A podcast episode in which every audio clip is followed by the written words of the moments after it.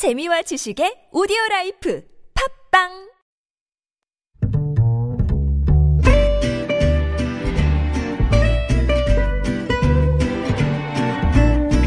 Good evening, everyone. Welcome to the evening show. 오늘 청와대 국민청원 게시판에 추석 연휴를 없애거나 이동을 금지해달라는 청원이 3건이나 올라왔다고 합니다. 재난 상황에 명절보다는 국민의 안전이 중요하다라는 공익 차원에서 결단이 좀 필요하다는 게 청원의 내용이었는데요. 아직까지 정부는 이동 제한에 대해 전혀 검토한 적이 없다는 입장입니다.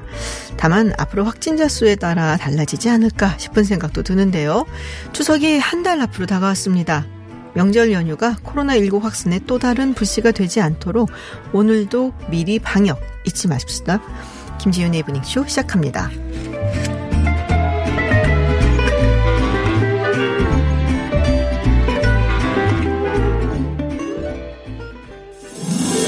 Welcome to Unfiltered. North Korea's latest CNN was given ex- 미국 오하이오 일본의 백색 국가 명단 국내외 소식을 한 번에 들려듣는 뉴스 서울 타임즈 서울타임즈 시간입니다. 오마이뉴스 박정호 기자 그리고 정상근 기자와 함께합니다. 어서 오세요. 안녕하십니까? 네, 유튜브 TBS FM 들어오시면 보이는 라디오로도 함께 하실 수 있습니다. 자, 전광훈 목사가 오늘 퇴원을 했습니다. 예, 네. 병원에 입원한 지 벌써 2주가 됐나 봐요? 네, 오, 그렇습니다. 그렇군요. 시간 빠르죠. 그래, 맞아요. 기자회견을 했다는 얘기가 있어요? 무슨 얘기를 했어요? 네, 오늘 오전 11시에 서울 성북구 사랑제일교회 앞에서 기자회견을 했는데 네. 이렇게 얘기했습니다. 우한 바이러스 전체를 우리에게 뒤집어 씌워서 사기극을 펼치려 했으나 국민의 현명한 판단 덕분에 실패했다라는 얘기를 했고요. 네. 물론 처음에는 이렇게 또 얘기했어요. 저와 저희 교회를 통해서 여러분께 많은 근심을 끼쳐드린 데 대해 죄송하다 라고 말문 열었지만 음. 이어진 6분가량의 나머지 발언은 거의 대부분을 문재인 대통령에 대한 비난으로 채우는 발언을 했습니다. 그러니까 이렇게 얘기했어요. 지난 1년 동안 이승만 광장, 그러니까 광화문 광장 서편을 말하는데 네. 전 목사는 이렇게 이승만 광장이라고 부르고 있습니다.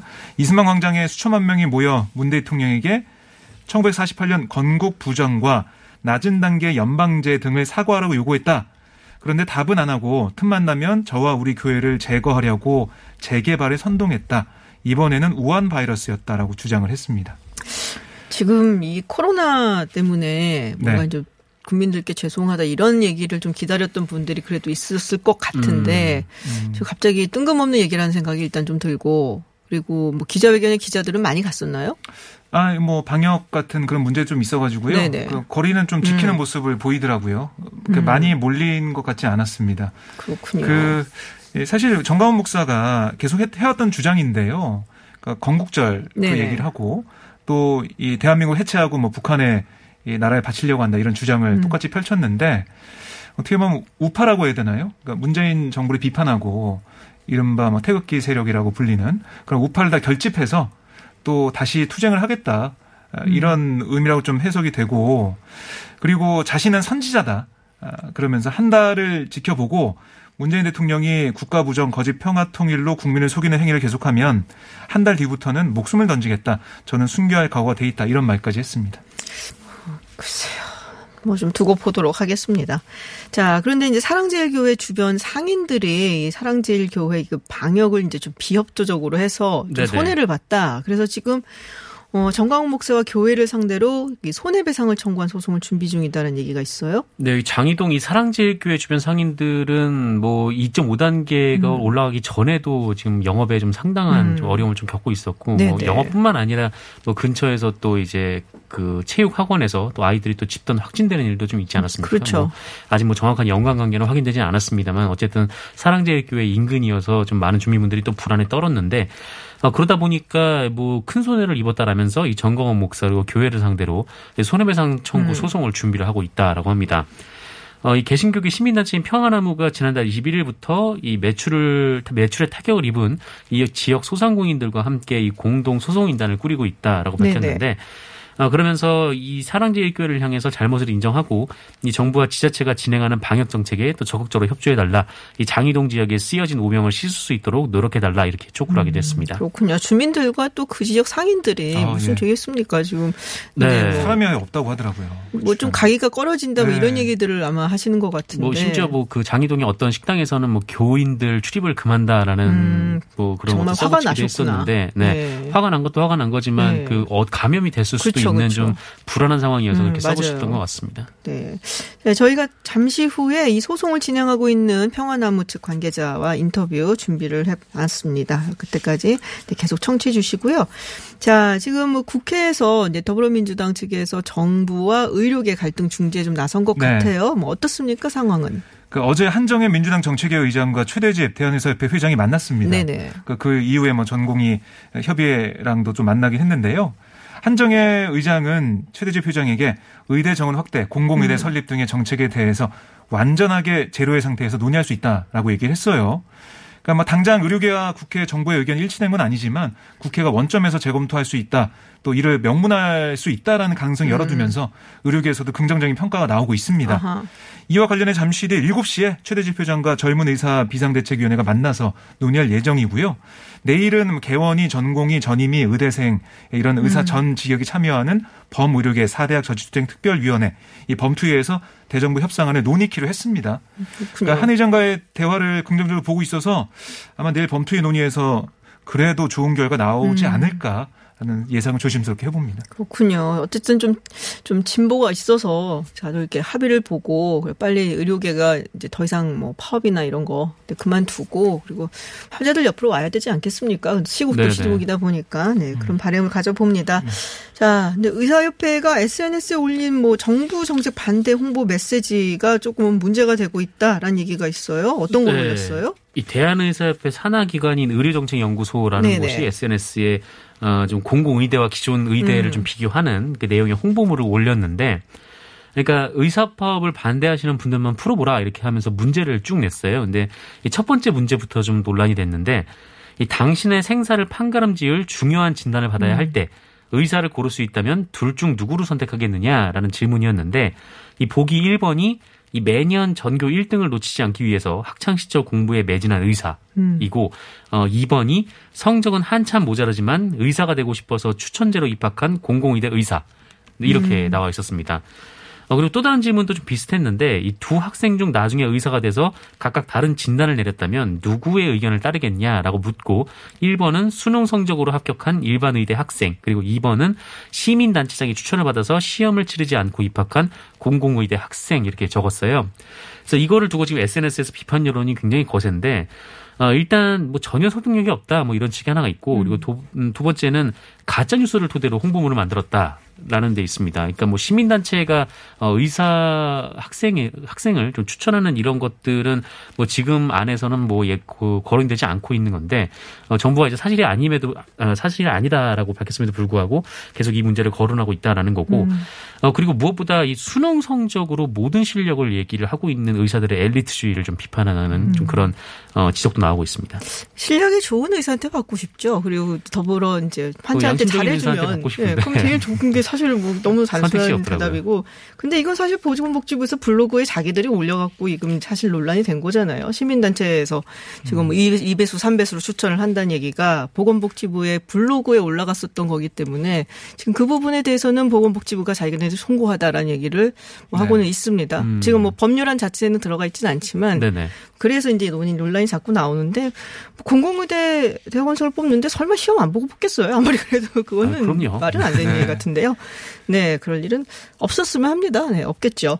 자, 그리고 오늘 이용구 대법관 후보자 청문회가 있었습니다. 어떤 얘기들이 나왔나요? 네, 무슨 도덕성 문제, 뭐 자질 문제 음. 이런 것들이 거론됐는데 도덕성 문제 관련해서는 2005년에 거주하지 않는 장인 집의 주소지를 등록을 했었던 걸. 인정하냐라고 통합당 아 죄송합니다 국민의힘 국민의힘. 네, 아, 이름이 아, 바뀌었군요. 바뀌었습니다. 어, 언제부터 바뀐 거예요? 전 정확히? 오늘 오후에 바뀌었습니다. 보통 이런 거 자정을 기해서 바뀌지 않나요? 헷갈리게 오늘 오후에. 선관위에서 바꿨다라고 통보가 나오면 그 아, 자리에서 바로 그럼. 중앙선관위 바꾸게 공고가. 나왔기 네. 때문에 이게 선관위가 밤중에 하진 않죠. 그렇죠. 네, 국민의힘. 일과 시간 중에 그래서 국민의힘의 전주의 의원이 이런 질문하자 아, 이용구 대법 대법관 후보자가 그렇다라고 인정했어요. 그리고 2002년부터 2005년 사이 주택 매매 과정에서 다운 계약서를 세 차례 작성했냐 이런 또 질문에 다운 계약서 작성을 의식하면서 했는지 는 모르겠지만 세무서에 저렇게 신고돼 있는 것은 맞다. 아, 뭐 이번 인사청문회 과정에서 위원들의 지적에 답변하면서 도덕성의 부족함이 있었다는 생각을 했다 라고 털어놨습니다. 결국 또 부동산 얘기가 나오는데 관사를 이용해서 재테크를 했다는 건 뭐예요? 아, 관사 이용한 재테크 네. 문제를 또 지적을 했는데요. 네네. 거기에 대해서는 꼭 재테크를 하기 위해서 그런 건 아니다. 음. 관사를 이용하는 과정에서 뭐 있었던 일이 있었지만 재테크를 위한 음. 재테크를 위해서 일부러 뭐 관사를 이용한 건 아니다. 라는 답을 음. 하면서 돈은 좀 많이 버셨더라고요. 그래도. 얘기를 했고요. 네. 뭐 대법관 중에 우리법 연구회 출신이 많아 편향됐다는 지적에 대해서는 우리법 연구회가 특정 성향의 모임이 아니다라는 생각했고 생각한다고 얘기를 했고 특정 성향의 사람들이 대법원을 구성했다는데 동의할 수 없다라고 음. 얘기를 했습니다. 그 사법부에 대한 신뢰도가 크게 떨어졌다 이런 지적에 대해서는 신뢰도가 많이 떨어졌고 힘과 권위도 많이 떨어졌다 이렇게 얘기를 했고요. 사법부 신뢰 저하는 정관 예우, 사법행정 문제 등으로 재판이 독립적으로 진행되지 않았다는 것에 대한 불신이다. 그러니까 새로운 시스템을 만들어야 한다. 이렇게 답을 했습니다. 자, 그리고 추미애 법무부 장관 아들의 휴가 관련 이야기. 지금 통합당, 아니, 국민의힘. 국민의힘, 네. 네. 네, 신원식 의원이 이 녹취록을 이야기를 했습니다. 공개를 했는데, 이 녹취록이 신원식 의원 측과, 그리고 그, 뭐라 고 뭐라고 해야 되죠? 추미애 장관 아들이 장관의- 공모했던 이군 부대 이제 그 간부들과의 네, 녹취였던 통화, 거죠? 네, 통화 네. 내용이었던 거죠. 어떤 내용이었나요?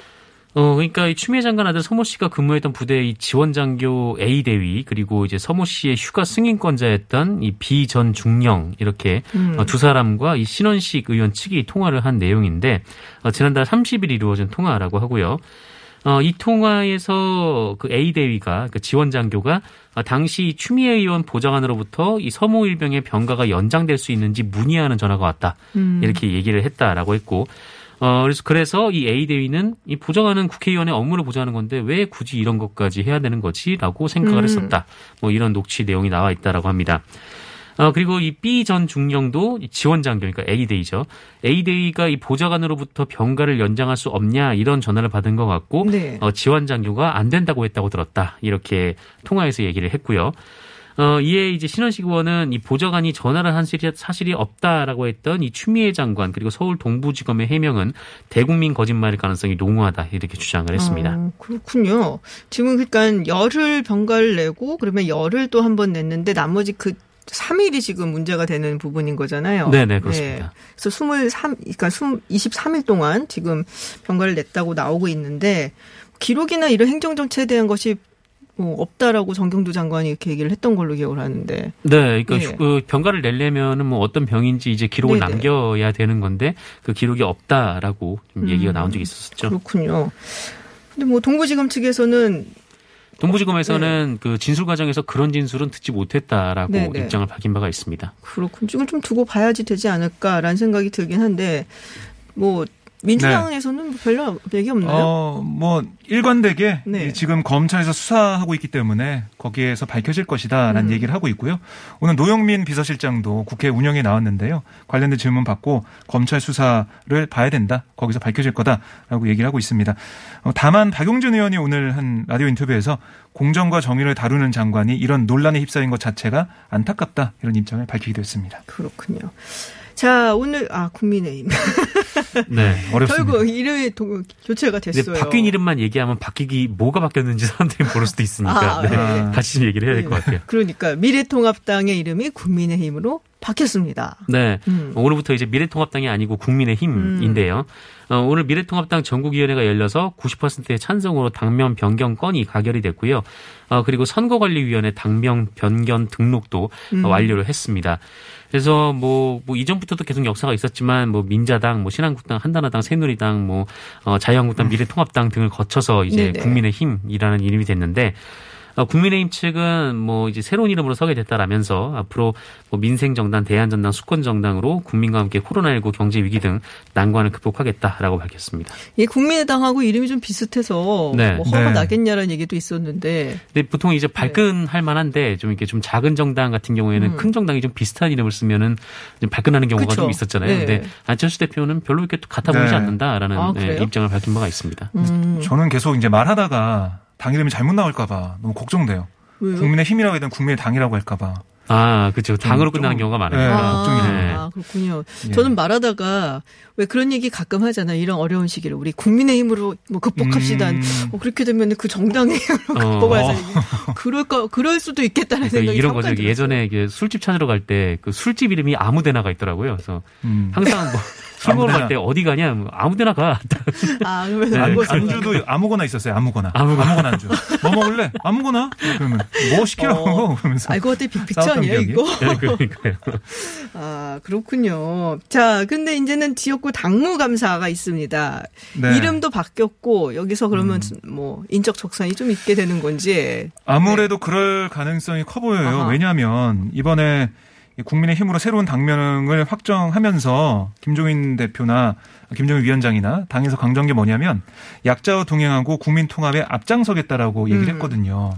그런데 민경욱, 뭐 김진태 이 당협위원장하고 황교안 전 대표 당무 감사를 받게 되는데 이걸 통해서 새롭게 태어나는 모습을 보이려면 인적으로 바뀌는 부분도 있어야 되거든요. 그렇죠. 그러니까 당 명만 바뀐다고 되는 게 아니고 거기다가 당의 정책 그리고 당의 여러 가지 쇄신하는 모습이 있어야 되고요. 또 인적 어뭐 혁신 이런 게 좀 있어야 되잖아요. 그래서 음. 아무래도 이번 당무감사 이제 연말까지 진행되는데 이걸 통해서 당협 위원장 자리에서 좀 이런 이른바 좀 강경한 그런 당내 인사들이 배제될 음. 수 있다. 이런 아하. 얘기는 기자들 사이에서도 좀 얘기 좀 하고 있고요. 황교안 전 대표 얘기도 하고 있습니다. 그 황교안 전 대표 사실 정확히 보면 지금 당협위원장은 아니고 네. 조직위원장이에요. 당협위원장 아. 을 하려면은 절차가 있는데 이제 그게 안 거쳐져 가지고요. 네네. 당무 감사에서 그렇게 거쳐서 당 당협위원장 갈지 음. 당협위원장 못 갈지 이제 봐야 될 것으로 보이는데 근데 좀 애매한 것 같아요 이 부분은 왜요? 왜냐하면 이게 황교안 전 대표도 사실 당을 하나로 모으면서 음. 유승민 전 대표랑도 함께하고 그러니까 통합하려는 모습을 보였잖아요. 음. 그러니까 당에 기여한 부분이 분명히 있어요. 정광 보면? 목사랑도 같이 하고. 그렇죠. 만세삼창하고 이런 부분도 있는데, 그러니까 보수 진영을 통합했다라는 공이 있다라고 하더라고요. 네. 당내 얘기를 들어보니까. 그리고 무엇보다 지금 주목받고 있는 김종인 위원장을 영입했지 않습니까? 음. 그래서 김종인 위원장을 영입한 그 공이 황교안 전 대표한테 있는데 음. 여기서 날려버릴 수가 있을까 이런 얘기도 음. 하더라고요. 말은 잘 안 들었잖아요. 근데 영입하고 시키는 대로 잘 하지는 않았었잖아요. 네, 여전히 지금 네. 뭐 대선 주자 그 여론조사하면은 이름이 아, 나오고 있고 나오긴 하죠. 네. 그리고 이른바 자유우파 음. 세력에게 영향을 주는 부분이 있는데 아, 지금 이 코로나19 재확산 과정에서도 음. 이 선을 제대로 안 그어서 비판을 받았는데 과연 황교안 전 음. 대표를 잘라낼 수 있을까 이런 그렇군요. 의구심을 가지고 있는 사람도 있습니다. 알겠습니다. 네. 서울타임즈 여기까지 듣겠습니다. 지금까지 정상근 기자 그리고 오마이뉴스 박정호 기자였습니다. 고맙습니다. 고맙습니다.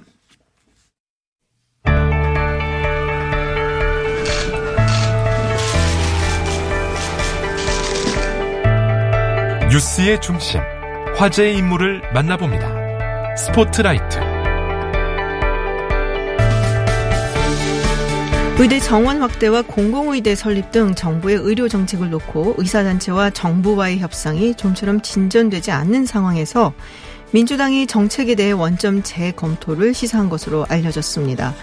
오늘 정부도 국회와 의료계의 합의 결과를 존중하겠다라고 밝힌 만큼 극한으로 치닫고 있는 의사 파업의 돌파고 찾는 계기가 될 수 있을지 궁금한데요. 국회 보건복지위 여당 간사를 맡고 있는 더불어민주당 김성주 의원 연결해서 이야기 들어보겠습니다. 의원님 안녕하세요. 예, 안녕하세요. 네, 어제 한정희 민주당 정책위의장이 최대직 의협 회장과 만난 자리에서 완전하게 제로 상태에서 논의할 수 있다라고 말한 것으로 알려졌습니다. 자, 제로 상태에서 논의한다. 그럼 어떤 의미인지 좀 궁금하고 의료계는 어떻게 반응을 하고 있는지 궁금한데요. 예. 어, 일단 말 그대로 원점에서 논의하겠다는 것입니다. 음, 어, 그 과정에서 네.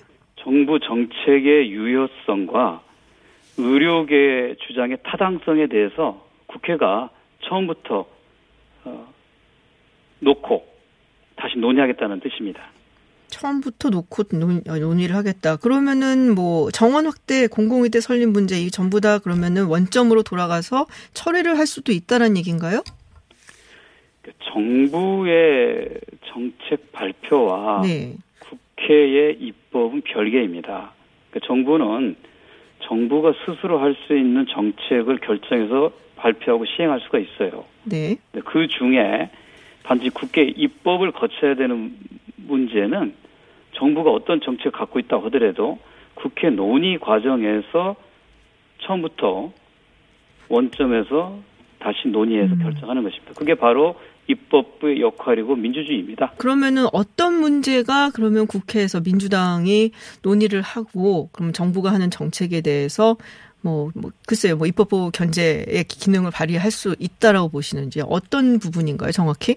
그 현재 정부가 발표한 여러 가지 공공 의료 강화를 위한 정책 네. 중에 그래서 국립 공공보건의료대학원 설립은 법에 의해서만 할 수 있는 것입니다. 네, 이 법안은 어, 저도 대표 발의했고요. 네, 네. 어, 이거는 국회 상임위에 현재 회부돼 있는 상태이고 본격적으로 논의가 시작된다면 공청회부터 시작해서 다양한 서로 다른 의견을 갖고 있는 전문가와 이해단 이해 관계자 또는 뭐 시민 단체 등의 의견을 어, 들어서 어, 심의해 나가게 됩니다.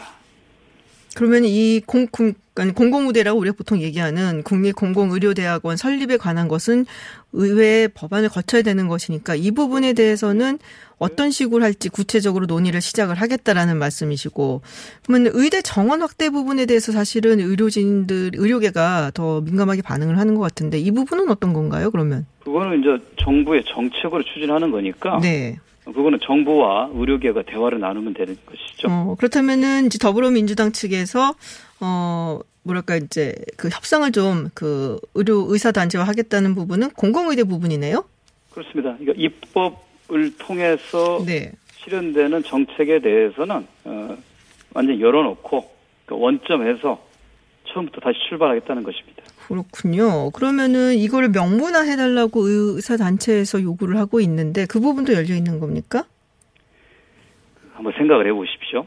옛날 옛날에는 네. 어떤 대화를 나눌 때 밀실에서 아무도 없는 상태에서 당사자들끼리 이야기하기 때문에 나중에 끝나고 난 다음에 상대가 아, 우린 그런 약속한 적 없어 이렇게 얘기할 수 있잖아요. 그때는 문서를 작성하고 사인할 수 있어요.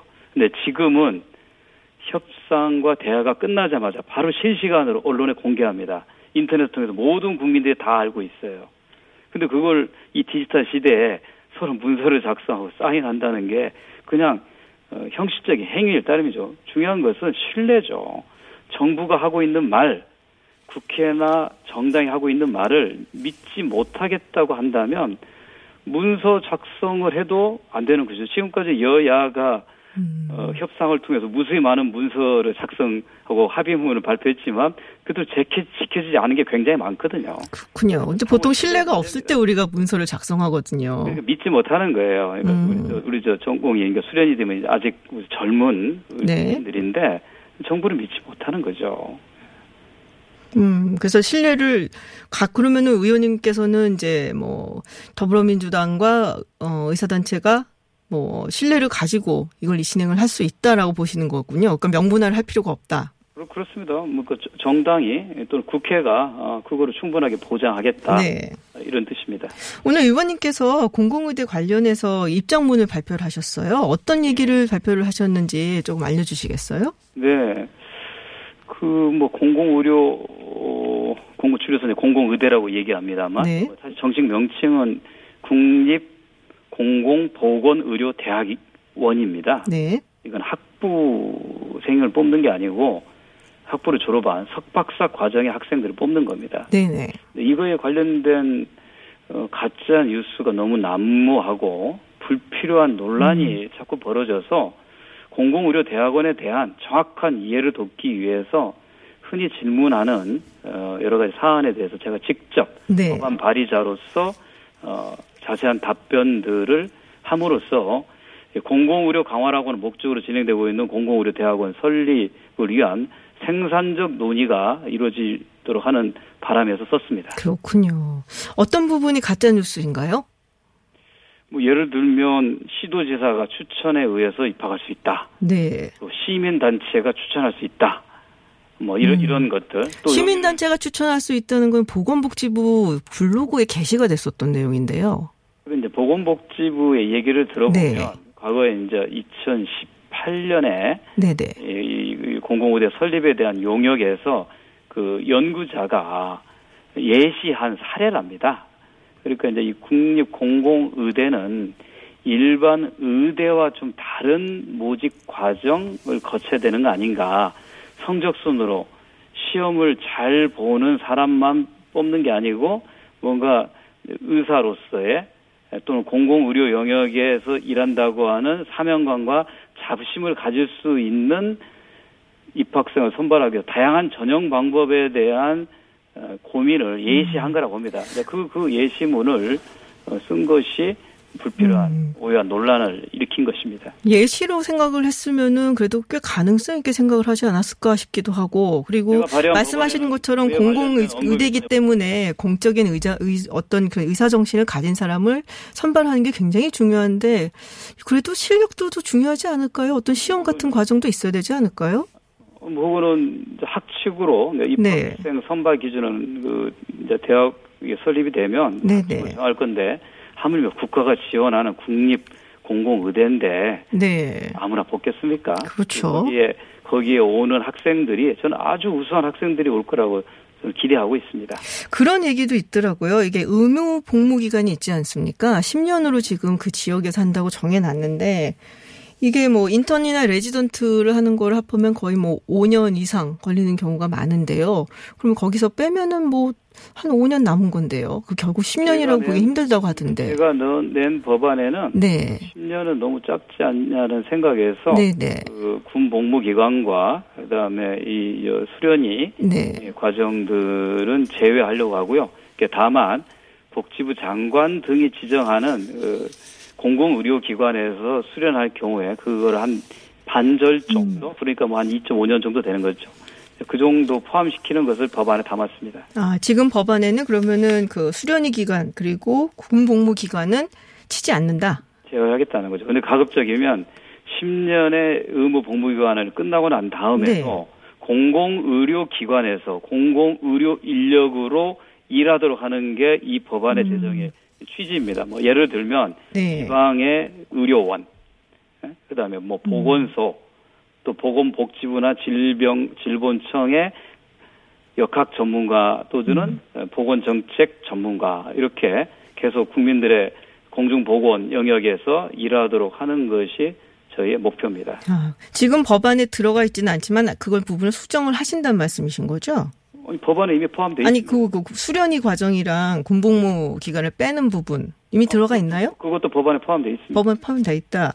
자, 근데 이제 그런 내용이 있더라고요. 제가 법, 어, 의원님 내신 법안을 봤는데 의무복무 의사를 보건복지부 장관이 직접 배치하면 선발 지역과 다른 곳에서 복무가 가능하다라는 부분도 있더라고요. 이거는 왜 들어가 있는 건가요? 예를 예를 들어서 네. 입- 입학생을 잘 교육해서 졸업을 했어요. 네. 어디다 배치할 거란 문제가 있잖아요. 네네. 근데 본인이 희망하는 지역이 있을 거 아니에요. 네. 예를 들어서 전라북도에서 나는 일하고 싶다. 내가 고향이 전라북도인가. 근데 전라북도는 이미 필수 의료 어, 의사 인력이 찼어요. 근데 음. 경상남도에서 부족하다고 경상남도 지사가 요청했어요. 그럴 경우는 보건복지부 장관이 시도지와 협의해서 그런 취약 지역으로 보낼 수 있다 이런 뜻입니다. 음, 취약 지역 내에서만 움직이는 것이다. 아, 뭐 이런 그러니까 그런 루머가 있더라고요. 또 서울로 올라온다 뭐 이런 얘기. 정말 저는 음, 그런 가짜 거 뉴스군요, 그러면 네, 그거는? 보면서 참 답답한데요. 음. 아까 제가 말씀드렸지만 우리나라는 상당히 의료 선진국입니다. 그러나 지역별 격차, 계층별 격차가 아주 심각합니다. 음. 지방 의료원에 수술 의사가 없어서 네네. 수술을 받을 수가 없습니다. 그럼 어떡합니까? 그리고 KTX 타고 서울로 서울로 가는 거잖아요. 그 관련된 비용과 노력이 얼마나 많이 듭니까? 그래서 지방에 우수한 의사가 있음으로 해서 가까운 지역에서 수술 받고 치료받을 수 있는 게 국민들의 보편적인 의료 서비스 접근권을 제, 실현하는 거거든요. 네. 그렇게 하기 위해서 국립 공공 의대를 국가가 직접 만들어서 양성하고 배치하겠다는데 그걸 왜 반대하는 겁니까? 서울의 의과대학을 나온 이 졸업생들이 지방으로 안 내려가지 않습니까? 음. 심지어 지방의 의대를 나온 분들도 반절이 서울 출신입니다. 네. 끝나고 다시 서울로 갑니다. 네네. 서, 서울은 의료 서비스 조건이 세계 최고겠죠. 그러나 지방은 병원이 없어서 의사가 없어서 응급 환자가 주- 살 길을 놓치거나 치료받고 싶어도 수술받고 싶어도 할수 없는 이 네. 균형을 해소하자는 게 네, 의원님 그, 그러니까 그 얘기는 사실 굉장히 많은 분들이 공감하고 계세요. 잘 알고 있는데. 근데 왜 네, 반대하는 걸까요? 저는 반대 안 합니다. 네, 근데 일부 의료 단체가 반대하는 네, 네. 겁니다. 근데 그 공공의대 이미 설립 부지도 보상이 48%나 완료가 됐다라는 얘기가 5월에 전북일보에 났더라고요. 남원 예. 쪽에 났다 그러고. 예. 근데 또 약간 오늘 약간은 좀 뭐랄까요. 이 이런 뉴스가 있어요. 지금 전북도의회에서 이 어, 지금 한, 어, 더불어민주당 원내 부대표를 맡고 계시는 분이 전북도의회 부대표신 것 같아요. 여기서 이제 회의록이 하나 공개가 됐는데, 이 코로나로 인한 절호의 기회다. 지금 밀어붙여야 된다라고 5월 4일 이렇게 발언을 했다라는 기록이 나왔습니다. 글쎄요, 좋은 의도인데 이런 식의 어 글쎄 공공의대를 설립하는 건 굉장히 좋은 의도인데 이런 얘기가 들어가 있으면 좀 불미스럽지 않습니까? 글쎄, 뭐, 이 사실은 공공의대를 만들겠다고 하는 특정 지역을 위해서 하는 게 아니고, 우리나라 의료 취약지에 필요한 필수 의료 인력을 국가가 직접 나서서 양성하겠다라는 거예요. 근데 코로나로 인한 절호의 기회란 말은 조금 듣기가 거북스럽네요. 이 공공의대 설립은요, 시작이 한 이런 연구용이 시작하는 게 2013년부터 서울대 의대가 네. 용역을 해서 어, 설립에 대한 기본적인 방향들 정했고 그 다음에 이 2015년에는 당시에 이제 새누리당이죠 이정현 의원이 대표 발의를 했고 순천에다가 세우려고 하는 생각했어요. 여기 현재 주호영 원내대표도 그 공동 발의도 참여했습니다. 그리고 어, 실제로 어, 문재인 정부 들어서서 2018년부터 당정 협의를 통해서 설립 방침을 확정하고 남원시를 통해서 부지 매입까지도 진행하고 있는 과정입니다. 그러니까 지금 현재 이미 많이 진행이 됐네요. 그러니까. 국립공공의대는 남원에 설립하는 게 확정된 사항입니다. 네, 네. 그런 것 같더라고요. 그걸 뒷받침하게 하는 법률 제정 과정을 거치는 것입니다. 근데 음. 그것이 먼저 앞서간 거다. 미리 어, 어떤 다 결정하고 하는 거냐. 근데 이미 결정을 네. 했는데 20대 국회에서 야당 의원의 반대에 의해서 통과가 안 된 거를 다시 21대 국회에 들어와서 다시 추진하는 것입니다. 음, 그러면 전북 도의회에서 코로나로 인한 절호의 기회다라고 얘기한 거는 어떻게 생각하세요? 그거는 이제 전북 도의 입장에서는 자기 네. 지역의 수건 사업으로 생각하기 때문에 뭐 음. 그런 얘기 할 수 있다고 생각합니다. 그런 얘기 할 수 있다. 네, 알겠습니다. 네, 오늘 뭐 의원님께서 또 워낙에 이 법안을 또 발의를 하셨고 해서 저희가 모시고 한번 이야기 들어봤습니다. 말씀 여기까지 듣겠습니다. 고맙습니다. 네, 고맙습니다. 네, 지금까지 김성주 더불어민주당 의원과 이야기 나눴습니다. 국제정치 전문가 김지윤 박사가 진행하는 김지윤의 이브닝 쇼. 월요일부터 금요일까지 여러분과 만납니다. 유튜브에서 TBS FM으로 들어오시면 보이는 라디오로 함께 하실 수 있습니다. 방송에 의견 보내실 분들은 TBS 앱 또는 50원의 유료 문자 샵 #0951로 보내주세요. 김지윤의 이브닝 쇼.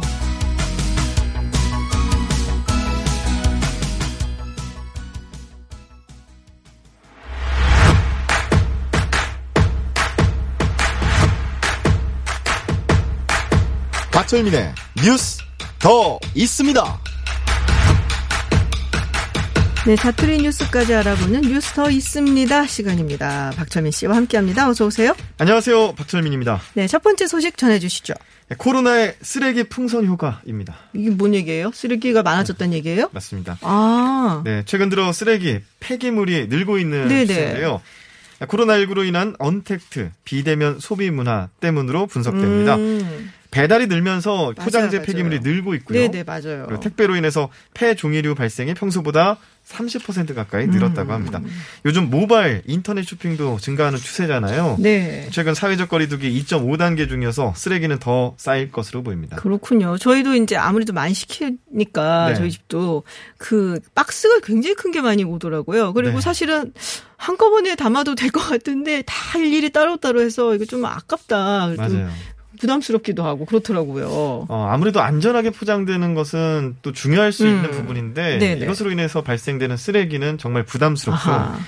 아, 어떤 쓰레기가 가장 많을지 좀 예상이 되십니까? 어떤 수 상자 아닐까 싶은데 아니에요? 그렇습니다. 아, 종이류가 그쵸. 네네. 가장 많이 늘었다고 합니다. 음. 환경부 자료에 따르면 올 상반기 폐 종이 발생량이 하루 평균 889톤. 지난해 음. 같은 기간 대비 30% 가까이 아, 증가했는데요. 많이 늘었네요. 네. 하루 폐 종이 발생이 390톤이다. 아, 890톤이죠. 얼마나 되는 거예요? 이게 어느 안 정도인지? 제가 한번 가늠해 봤는데 A4 용지 한 장을 재봤습니다. 네. 5g 정도 하더라고요. 5g으로 이제 890톤을 나누니까 A4 용지 1억 7,500만 장에 달하는 무게더라고요. 어, 어마어마하네요. 네. 그러니까 하루에 A4 용지 1억 7,500만 장을 버리고 있었다. 네, 이렇게 생각해 볼 수 있을 것 같습니다. 또 폐 플라스틱류와 폐 비닐류도 하루 발생량이 각각 네. 15%에서 또 11% 음. 이렇게 늘어나기도 했고요. 특히 또 지난 4월 총선 때 예, 투표장에 비닐 장갑 아, 맞아요. 않았습니까? 네네. 5,800만 장 가량이 사용됐다고 합니다. 오. 예, 4, 4월 배출량이 그래서 지난해보다 15% 늘었고요. 네네. 올해 상반기 평균치를 웃돌았고 카페에서도 원래는 이제 사용을 어, 불가하게 금지했었는데 일회용품 사용 음. 어, 또 다시. 할 수 있게 네. 했잖아요. 네네. 네, 코로나 때문에 이런 것도 허용을 해줬는데 한몫하게 됐고요. 음. 네, 지난 2월에 코로나19 위기 경보가 심각으로 올라가면서 3월부터 카페 내부에서도 그렇군요. 일회용품 사용하고 있죠. 자, 이렇게 쓰레기가 많이 늘면 이거 처리는 어떻게 되나요? 네, 제가 지금 언급한 자료들이 네. 사실 공공시설 처리량입니다. 그러니까 아. 사설업체 처리량은 합산이 되지 아, 않았어요. 더 많다는 얘기네요. 그렇습니다. 실제 발생량은 더 아. 많을 것으로 보이고요. 문제는 이 폐기물이 증가하는데 폐기물 수거 체계가 불안정하다라는 점입니다. 음. 수거 업체가 감당이 안 된다라는 네네. 거고요. 유가가 요즘 또 하락하면서 플라스틱을 만들 때 석유로 만들지 않습니까? 네. 플라스틱의 생산 단가가 떨어지면서 싸, 아, 싸지니까. 폐 플라스틱의 또 어, 납품 단가, 그러니까 음. 수요 단가도 하락하고 있는 상황입니다. 아하, 그래서 그렇군요. 배출량은 늘고 있는데 수거업체의 수익은 악화되고 있고 이러다 보니까 각 지자체에서는 음. 예전처럼 수거 중단 사태가 나오지 않을까 하는 우려에 모니터링을 강화하고 있습니다. 아, 알겠습니다. 자, 두 번째 소식 전해주시죠. 네, 같이 게임하실 분입니다. 같이 게임. 아, 요새 게임은 여러 명이 같이 하긴 하잖아요. 예, 그렇습니다. 네. 그런데 같이 하면 안 될 만한 상황이 있습니다. 왜요? 아, 요즘 코로나 때문에 이렇게 또 실내에서 모이다 보니까 PC방 같은 경우에는 음. 고위험 시설로 네네. 분류되지 않습니까? 어. 그런데 이런 상황을 또 고려해서 네. PC텔 원정대가 뜨고 또 있다고? 합니다. PC텔은 뭐야? 네. 네. 고사양 PC가 설치된 숙박업소를 이제 PC텔이라고 아. 하는데요. 여기를 함께 찾거나 네. 원룸을 임대해서 간이 PC방을 만들어 게임을 즐기는 사람들이 PC텔 원정대라고 하는데 아, 이런 분들이 아. 늘고 있다고 하고요. 최근에 부산 오피스텔에서 코로나19 집단 감염이 발생해서 이렇게 함께 모여 있는 것 그러니까 함께 모여서 게임을 하다 보면은 접촉도 하게 되고 밀점, 밀집 하게 되지 않습니까? 네네. 그래서 PC텔 원정대를 두고 우려의 목소리가 나오고 있습니다. 아, 이게 참, 어떻게 좀 모이면 안 되는 건데, 이게 음. 뭐, 모르는 사람들도 하는 건가요? 친구들끼리만 모이는 건가요? 모르는 사람도 가능합니다. 아, 진짜요? 그러면 네. 정말 위험할 수 있는데? 이 방법을 제가 네. 확인을 봤는데요. SNS에 오픈 채팅방이라고 있습니다. 네네. 검색을 하면 네. 뭐 PC방, 게임 이런 식으로 검색어를 누르면 음. 수도권에서부터 부산이나 전주 등 지방까지 전국의 피시텔 원정대를 찾는 글들을 쉽게 찾을 수가 아, 있습니다.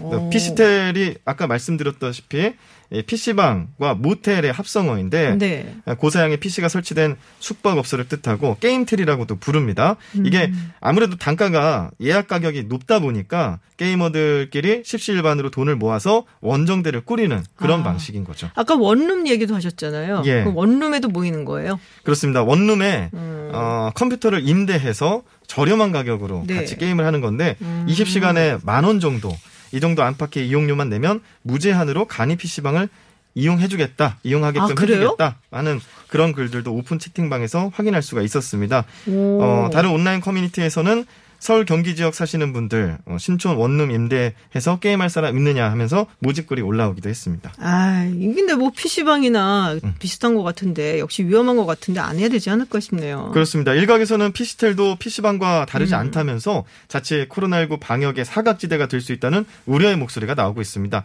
밀폐된 공간에서 메신저 앱을 이용해서 만난 불특정 다수의 사람들이 모이기 네네. 때문에 감염 위험이 있는 거죠. PC방 업주들도 여러 사람들이 모이는 PC텔은 되고 PC방은 안 되는 이유를 모르겠다면서 성토하고 있습니다. 그렇군요.